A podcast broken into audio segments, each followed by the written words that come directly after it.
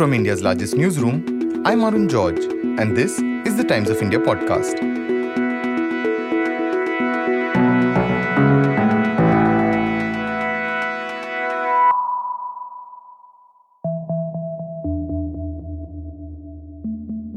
We're quite used to objecting to the use of Ajinomoto or MSG in our food. But for the first time recently, headlines were about Ajinomoto objecting to something. The Ajinomoto company objected to a Tamil film that was titled Ajinomoto. On the 8th of December, the Delhi High Court stopped the release of the Vijay Sethupathi starrer after the Japanese seasoning manufacturer moved court over the infringement of trademark. Ajinomoto is a packet of white salt-like spice mix which can be added to foods. Comedian Nigel Nig, who also goes by the screen character name Uncle Roger, is more than happy to extol its virtues in his videos. MSG. You don't use MSG how to make good egg fried rice. This is just white people egg fried rice. MSG is the king of flavor. If you sad in life, use MSG. If you happy in life, use MSG. Put MSG in everything. It'll turn it better. You just get a baby, put MSG on baby. It'll be better baby, smarter. While the WhatsApp forwards may say that the food we eat is safer when it doesn't have Ajinomoto or MSG in it, food writer Vikram Doctor says that even if we avoid it diligently at the Chinese restaurants, we're probably getting a good smattering of it every time we dig into processed food. In today's episode, Vikram's in conversation with my colleague Jairaj and me about Ajinomoto and how it silently became a part of our diets. Vikram also explains why Ajinomoto has had a history of being targeted and why MSG isn't our biggest worry when it comes to food. So Vikram, we're here because Ajinomoto went to court because the maker of a Tamil film called Ajinomoto claimed it was an ingredient that killed slowly. How did Ajinomoto come to acquire this sort of urban legend status where we came to believe that it slowly kills us? Well, I looked up about this film, which hasn't yet been released, and the proposition is sort of interesting. It's called Ajinomoto because it wants to talk about things that feel good, but then actually turn out to be bad for us. And clearly he's saying that's what Ajinomoto and, sort of food additives like this tend to do. So I haven't seen the film, and I suppose we shouldn't really talk about the film, but it's an interesting twist in this long history of the vilification of Ajinomoto and food additives like this. I mean, what is happening in India is relatively mild. In 2018, the Supreme Court of Pakistan said that Ajinomoto should be banned. The province of Punjab actually banned the use of Ajinomoto. About 10 years back, a Muslim cleric in Indonesia put out a fatwa against Ajinomoto. So this use of Ajinomoto as a sign of something bad is very common across the world. I mean, most famously of all, you have what's called Chinese restaurant syndrome, which became a big thing in the US in the 1970s, where people claimed that the use of Ajinomoto by Chinese restaurants was making people feel sick, and that, a whole range of symptoms from people feeling gaseous and nauseated to people actually claiming that they had got depression because of Ajinomoto, and really quite far-fetched claims. So we're seeing this is a very long pattern of the use of Ajinomoto, possibly to signify this, unease over larger things. I thought it was interesting you mentioned that there was a guy in Indonesia who banned it because according to Ajinomoto, Indonesia is one of their 5 stars in the Asian continent where they're going to focus on because they have such high sales over there. But I didn't know there was somebody who'd gone ahead. This was a couple of decades back. And, again, it became involved in a religious issue. Somebody started a rumor saying that Ajinomoto was produced from pork, and hence it was not halal. So, of course, the Ajinomoto company, and this is, we have to recognize the fact that the Ajinomoto company is very practiced at dealing with these sort of issues. They did a whole level of PR, to show that Ajinomoto does not use pork and that it is, in fact, a halal product. But for all this about Ajinomoto, we seem to know only about this one product of theirs, right? This sprinkling of sort of salt that goes into our food. Did they actually go beyond that? I mean, Ajinomoto's focus has been very much on monosodium glutamate. Over the years, they have actually acquired other products. But in fact, they've actually focused back on the basic Ajinomoto product. They've divested themselves of other products. So it is a very umami, Ajinomoto, MSG-focused company. And it's definitely not the only company that sells MSG. Actually, MSG is sold in a very wide range of forms. MSG occurs naturally in food. This is all the research that the Ajinomoto Corporation has thrown up, that they are by no means monopolists for MSG. MSG does seem to occur naturally in a very wide range of foods, and many foods that we have used traditionally to enhance flavor. So, for instance, tomatoes have MSG. And when you cook tomatoes down to a thick, tomato puree, you concentrate the MSG, which is why a lot of cooks, especially in restaurants, use, concentrated tomato puree as a way to boost taste. As we know, the most famous example in India is butter chicken. As soon as you add tomato paste, suddenly you got this wonderful savory dish. And that's just one example. Parmesan cheese, for instance, which is used in Italy in such a wide-ranging ways, is used to add a strong umami boost to pasta.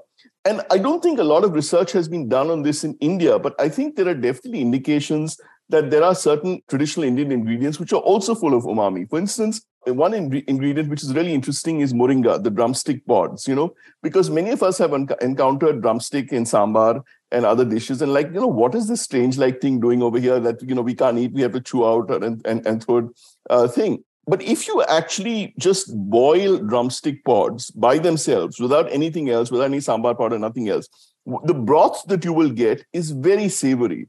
And it does seem that moringa, drumstick pods, have been used in Indian cooking as a way to add a sort of umami flavor to it. Similarly, ginger garlic paste, which we throw into everything, is another product that is traditional to Indian cooking, or at least now it is, which again may be adding a strong umami taste. Vikram, Ajinomoto, as we know, is the trade name for monosodium glutamate, MSG, which is used as a food taste enhancer. Can you take us through what it really tastes like? Well, this is the really interesting thing, because it's bound up in a long history of the development of the understanding of the science of taste. The words Ajinomoto actually are a Japanese phrase which mean the essence of flavor. The word was coined in the 1910s by a Japanese scientist called Kikune Ikeda, who was doing research on why certain types of Japanese foods tasted the way they did. And the story he tells is that around 1907, he was having dinner with his family, and he was having a soup, this very traditional Japanese soup, called dashi. And it occurred to him that this tasted different. It tasted more rich, more savory than it normally did. And he asked his wife, I guess, what did she put in it? And she said, well, she'd put in seaweed and also this thing called katsuyoboshi, which is like a shaved, dried tuna. And this seemed to make the taste much more savory. It was not the standard sweet, salt, sour, bitter, those four tastes which across the world have been seen as the four basic essential tastes. This seemed to be something different. And he started analyzing seaweed and katsuyoboshi, and he isolated what were called glutamic salts. Now, he was not the first scientist to have done this. About 40 years earlier, a German scientist called Karl-Heinz Ritthofen had also isolated glutamate by applying sulfuric acid to wheat gluten, hence the term that he coined, glutamate. And what the substance, glutamic acid, seems to do is that it signals the presence of something very savory, which is usually found in proteins. And one of the theories that flavor scientists and scientists of chemistry have put forth is that one reason that humans develop this ability to sense glutamate, what also Ikeda coined as a flavor called umami, which means savory, was because it signalized the presence of proteins, and we need proteins in our diet. Just like, we developed the taste receptors for sweetness to signal that something that there were sugars, because we need sugars for energy. We also need protein. So the theory, and it's still, a theory, that humans developed umami receptors to signalize, which will trigger us to the presence of glutamates, which triggers the presence of proteins. So this is the theory, and a lot of the understanding of taste is still very much evolving. In fact, the identification of umami receptors has actually thrown up a floodgate, because scientists have started finding receptors for other tastes. So, just like umami, there are now receptors. They're theorizing that there are receptors for fatty tastes and for metallic tastes and a whole range of other tastes. And this is actually a very evolving branch of food science. And the other thing Ikeda did, which was very critical, was that he was actually a very smart businessman. He very quickly saw the business potential in this. And he tied up with a pharmaceutical company called the Suzuki Corporation to form a company which later became called the Ajinomoto Corporation, which is now a real powerhouse of flavor science across the world. It's still a really big company, and it's put a lot of money into promoting the science of umami and the understanding of what glutamates does. This is a bit controversial, because you do have some scientists who say that a lot of this has been invented basically to suit the Ajinomoto Corporation. And it's true that the involvement of the Ajinomoto Corporation in research efforts about umami is problematic. But the fact is, a lot of the science does seem to stack up. So yes, it does benefit the Ajinomoto Corporation, but it also does show that umami does seem to be a real thing. Vikram, how did then Ajinomoto become sort of a household product in India? Very soon after Ikeda started the Ajinomoto Corporation, he and the Suzuki company, which was behind it, which later changed its name to the Ajinomoto Corporation, started marketing in a big way. And one of the ironies is that it's associated with Chinese food, but actually it is not particularly traditional to China. China has only used it since the 1920s. And the way it spread from Japan is really interesting. So first it was popularized in Japan, and they focused on households. Then they started selling it in Taiwan. And you have to remember that at that time, Taiwan was a colony of Japan. It was popularized in Taiwan as an ingredient for street food sellers. So street food sellers were used this MSG powder, Ajinomoto powder, as a way to quickly add flavor to noodles and anything else they were selling. And from Taiwan, they started selling it in China. What's interesting is that there was actually resistance. The Chinese actually saw the Japanese as a threatening imperial power. There was resistance to the use of Ajinomoto as a Japanese product. What seems to be really interesting is that the one community that took to it first were the Buddhists, because the Buddhists in China have always struggled to push a vegetarian cuisine using all sorts of products made out of wheat and starch and things like that.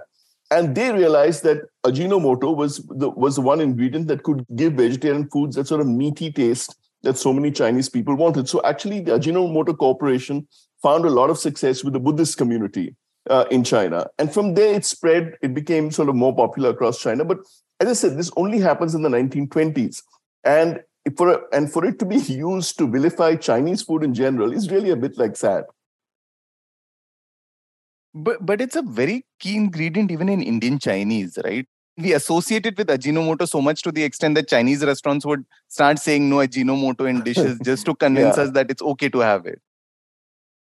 Yeah, but the corporation only really started selling in India from around 1954 onwards. When we say Chinese restaurants, what are Chinese restaurants? I mean, if you go to Calcutta, yes, there is a long-standing history of the Chinese community in Tangra, but in most of the rest of India, the Chinese community has opened Chinese restaurants opportunistically. And often we also know they're not even run by Chinese. They're just people from the Northeast who, because we're racist, we call Chinese, and they sort of turn our racism into an opportunity and start selling Chinese food for people who don't know better. And they are producing, ingredients based on whatever they learn. So they've learned from someone that, there is this powder that makes food more tasty. But one thing needs to be said here, that it's completely wrong to think that it's only Chinese restaurants and Chinese food that use it. Actually, the whole food processing industry uses monosodium glutamate in a big way. Chinese restaurants are actually just a fraction of it. And what the food industry has done is that it's realized that monosodium glutamate is just too useful as a flavor enhancer not to use. But yes, people have this prejudice against it. So they find ways to disguise its use. The number one way, for instance, is they just use what are called E numbers. So if you look at the food labels on most processed foods, you'll find in tiny, tiny print a lot of technical terms and numbers. And those numbers are ways you can actually go online and find out what those numbers mean. So if you see a number called E621, that's actually the term for monosodium glutamate. So the easiest way to cover up the use of MSG is just to say E621. Similarly, there are other products. Another product you'll often find in tiny letters on food labels is something called Torula yeast. And Torula yeast is just another way of MSG. It's just a way of producing MSG. So there are a whole range of products. Hydrolyzed wheat gluten, for instance, is another one. These are just terms for the ways in which MSG is produced. But as I said, the vast majority of the MSG that we eat and which has very little problems for us comes through processed food products. Could you explain which are these food products? Like what is the food product that you eat? Everything. I mean, noodles, whether it's Maggi noodles or any times a type of ramen noodles, definitely has MSG, some kind of MSG type product in the flavor enhancer. Any really savory food, processed food, cheese biscuits or something like that, will have MSG in it. What about its addictive principles? Again, this is a bit unclear. And, this is where the Times Archives is really interesting, because I did a search through the Times Archives for the use of MSG. And again, you get a very clear timeline about how it's used and how, its use has been used for political purposes comes up. And one nutritionist, I think, inadvertently says something very telling. She says that, the real problem with MSG is that it makes everything taste delicious and you eat too much food. And in a sense, maybe that is the problem with MSG, is that it makes things taste good. So in a sense, if there's a problem with MSG and food additives in general, it is that they make food taste good and we overeat. Now, whether that means we're addictive or we just can't control ourselves is another matter. But a lot of the sort of propaganda around MSG is really talking about something else. So, for instance, the first time MSG becomes a public sort of issue in India is when KFC enters India, which is around 1995. Now, 1995, Kentucky Fried Chicken comes to India, and it's one of the first big international fast food chains. This is before McDonald's, and it sets up in Bangalore, and it's seen as the harbinger of a huge new chain, a huge new invasion by international food chains. And as a result of which, the Swadeshi Jagran Manch and the similar Karnataka organizations all start this huge battle against KFC. And among the many things that they find to complain about is its alleged use of MSG. This becomes a big issue.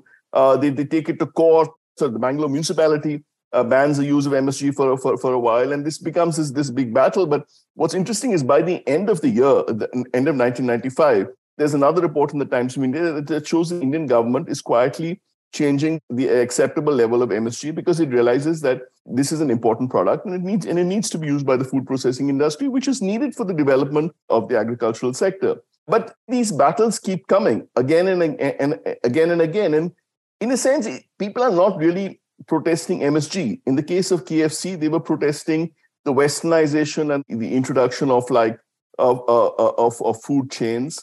The Americans who developed this thing called Chinese restaurant syndrome were frankly being racist. I mean, they were attacking the growth of Chinese food because it was not seen as the sort of thing that white Americans would eat.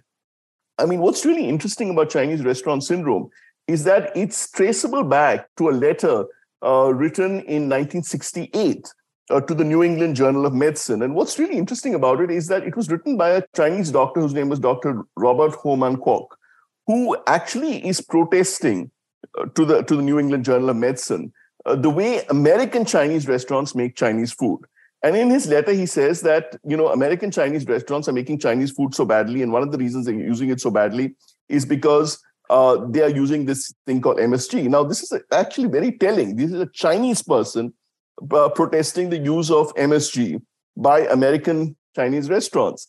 But the thing is, that letter and that idea of MSG just gets taken up. And suddenly a lot of people start writing to the New England Journal of Medicine, which is a very prominent and important publication, protesting the Chinese restaurant syndrome. But are they really feeling sick because of Chinese food? Or are they just protesting the growth of, non-Anglo-centric food. And it's clear that from some of these letters that there is a very strong level of racism.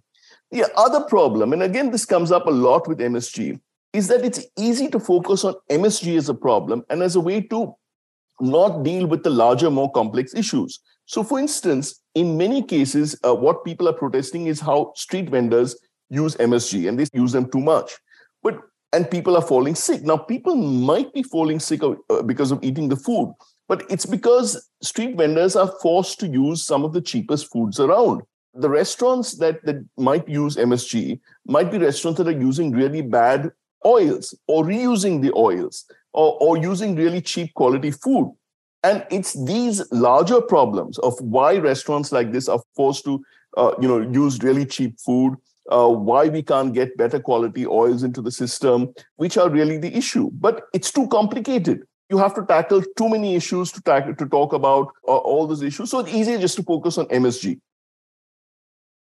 Vikram, I just want you to, I know that you spoke about this earlier in our conversation, but can you tell us about this possibility of now discovering more tastes? The fifth taste has sort of opened the frontiers to there being many more. Where are we in that journey? It's really fascinating. This is an area of food science which is changing rapidly. If you look back, it's more than a century now since Dr. Ikeda identified glutamates and started the Ajinomoto Corporation. And then for decades, the Ajinomoto Corporation asked scientists, petitioned scientists, paid scientists even, to see if there was any kind of thing like an umami taste receptor. And ultimately, scientists did find an umami taste receptor.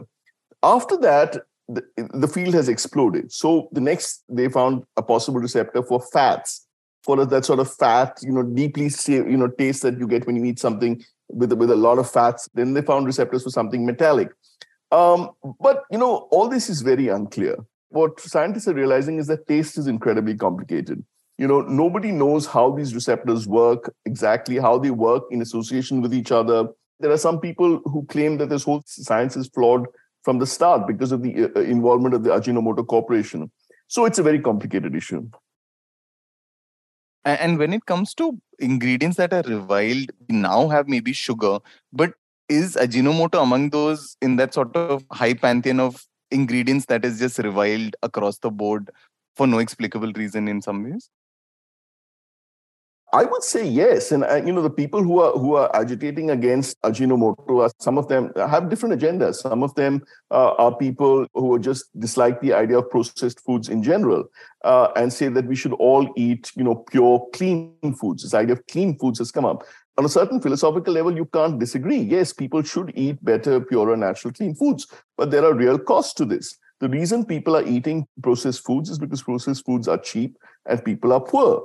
And all people want a kick for the taste, It's all very well to say just eat like really bland, cheap food. But no, nobody wants to do that. We're all human. We want to eat something tasty. So it's not easy. At the same time, it's true that the food processing industry is huge and is putting lots of money into, getting us to eat like, chips and snacks and oily processed foods. And none of that is good if we overeat. This is the real issue. I mean, none of these foods may be bad per se. It's why we overeat them. The brands often become synonymous with the products that they sell, like Bisleri is known for is for mineral water, right? So isn't it exactly what Ajinomoto should not be having a problem with, that they're synonymous with the MSG today? Yeah, well, it's obviously a double-edged sword for them. I mean, the Ajinomoto Corporation is huge. And yes, it is also in itself supplying Ajinomoto products to the other food processing companies that are using them. So, net-net from the discovery by one Japanese scientist in the 1910s to becoming this huge company that it is today. I mean, MSG has been very good for the Ajinomoto company, and the Ajinomoto company has been very good for MSG. I mean, these sort of blips happen now and then, but in the time scale and of all the issues that have come and gone with Ajinomoto, I mean, this film is just going to be a minor one. there is no competitor to this because, I mean, technically just dissolving wheat in hydrochloric. Yeah. As I said, like, many companies sell it. I mean, Maggi itself has something called Maggi seasoning, which is very big in Europe. The Knorr company, which is now owned by Unilever, again has a seasoning product. The soup cubes that they sell, all of this is full of MSG. And the thing is, it's not necessarily, some of it may be chemically produced, but some of it is actually naturally produced. I mean, if you go back, the first use of glutamates actually comes way before the Japanese. In the 1940s, a German scientist called Justus von Liebig was the one who first produced the sort of bouillon cubes, soup cubes, meat extract, which he did just by boiling down meat. He devised a process for this thing. Now, it was intensely savory, and we know today that it is savory because it's full of glutamates. And one of Liebig's associates was exactly the German scientist Ritter Hausen, who first isolated glutamates. So its use predates Ajinomoto. I mean, as I said, Ajinomoto has just been the flag bearer for MSG. But yeah, it's used very generally. But nobody sells it as like this spice mix that you can use and it's called just... Nobody else has a Ajinomoto Corporation. Yeah, I suppose that's useful for the whole food industry. But people are using it in different ways. One of the most fascinating uses I've heard about is people using Ajinomoto or MSG in cocktails. Mixologists are always trying to come up with new innovative things. And one thing that cocktail makers are trying to do is to come up with savory cocktails.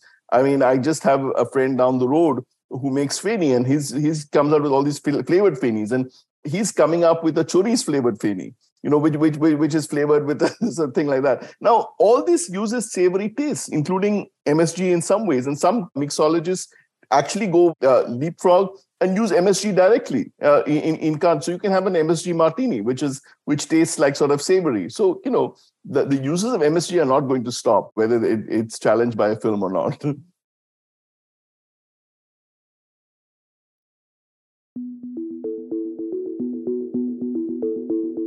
Today's episode was produced by Jairaj Singh, Sunay Marathe and Anuja Singh. For a daily spotlight on people, ideas and stories that matter, subscribe to us. We're available on TOI+, Spotify, Apple, Google Podcasts and all other platforms of your choice. For any news tips, email us at toipodcast@timesinternet.in.